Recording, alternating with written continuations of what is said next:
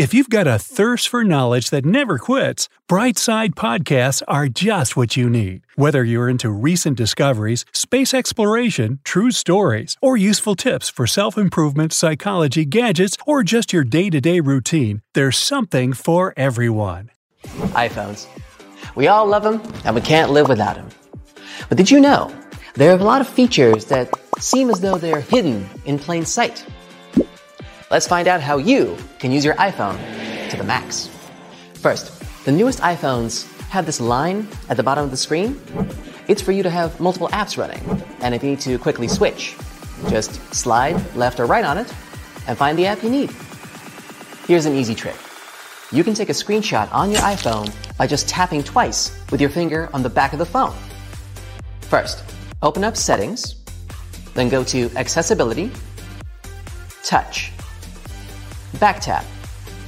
You can apply it for various options, such as a screenshot, mute, home, lock screen, and many others. And you can choose from the same range of options to apply to your triple tap too. Let's test it out. Nice.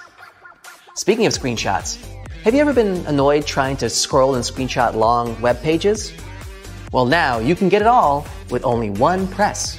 Take a screenshot of a web page as usual, and when you see a page icon in the lower left corner, tap it. Switch from screen to full page mode, tap done, and now you can save the PDF to files. And here's a quick tip for taking more professional photos. You can go to settings, then camera, then grid to enable a grid that will appear when you take a photo. It can help you center your photos for better composition. By the way, your camera roll doesn't just store your lovely photos. Tap select in the right upper corner and then tap any photo you need. In the lower left corner, you'll see a square with an arrow. Go for it. Scroll down and see what you can do. Add it to an album, duplicate it, or even hide it from prying eyes. Now, what if you're more into videos? You can massively improve your video quality with these simple steps. Go to Settings, Camera, Formats. Choose High Efficiency Camera Capture. Then go back to the menu, Record Video, and select 1080 60 frames per second, or whichever setting you prefer. What about music? To make your music sound better, go to Settings, Music, EQ, and select Late Night. Now you don't need those pricey headphones with noise cancellation. But of course, try out all the other settings too to see which one you like best. Here's a way to make your note drawings nice and smooth even if you don't have a stylus. As you finish your drawing, don't lift your finger yet and instead hold it for a second. The iPhone will automatically straighten those edges out. We live in a multilingual world, but translation apps can be a bit clunky for chatting with foreign friends. Well, not anymore. The new conversation mode in Translate can split the screen into two parts, detecting the language that's being spoken on one side of the screen and translating it to the other side. 11 languages are supported in total. And yeah, it perfectly works offline, so your conversations are sure to stay completely private. Speaking of communication, here's a couple nice tips for your message app. First, you can make a shortcut for your email to save time typing it. Go to Settings, General, Keyboard, and then select Text Replacement. Tap the plus button and type your email. Make any shortcut, two question marks for example, and you're good to go. Notice you can make these kinds of shortcuts for any long phrase you want. Very efficient. But what if you're using foreign words and you want to be accurate with your spelling? Many letters have those hidden symbols that you're looking for. If you hold your finger on a letter, you'll see them. Now you can type in any exotic language, respecting all the characters. Let's say that you're in the middle of writing a long essay of a message, but accidentally delete the whole thing. What do you do? It's easy. Just shake your phone, and it'll activate the undo typing function. Now, if you want to protect your privacy, this one is for you. Let's go to Settings, Privacy, Location Services, scroll down, tap System Services, and choose Significant Locations. Normally it's set to on, which means your phone knows not only where you live, but also where you work, where your favorite supermarket is, and other places you visit frequently. If that makes you feel uncomfortable, just turn it off.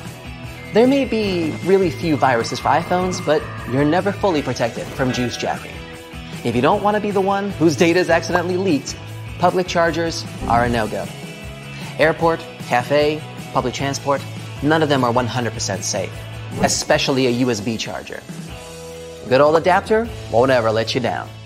One of the most frequent problems of all iPhone users is when you run out of memory. Sometimes, even if you delete the photos, there's still not enough space.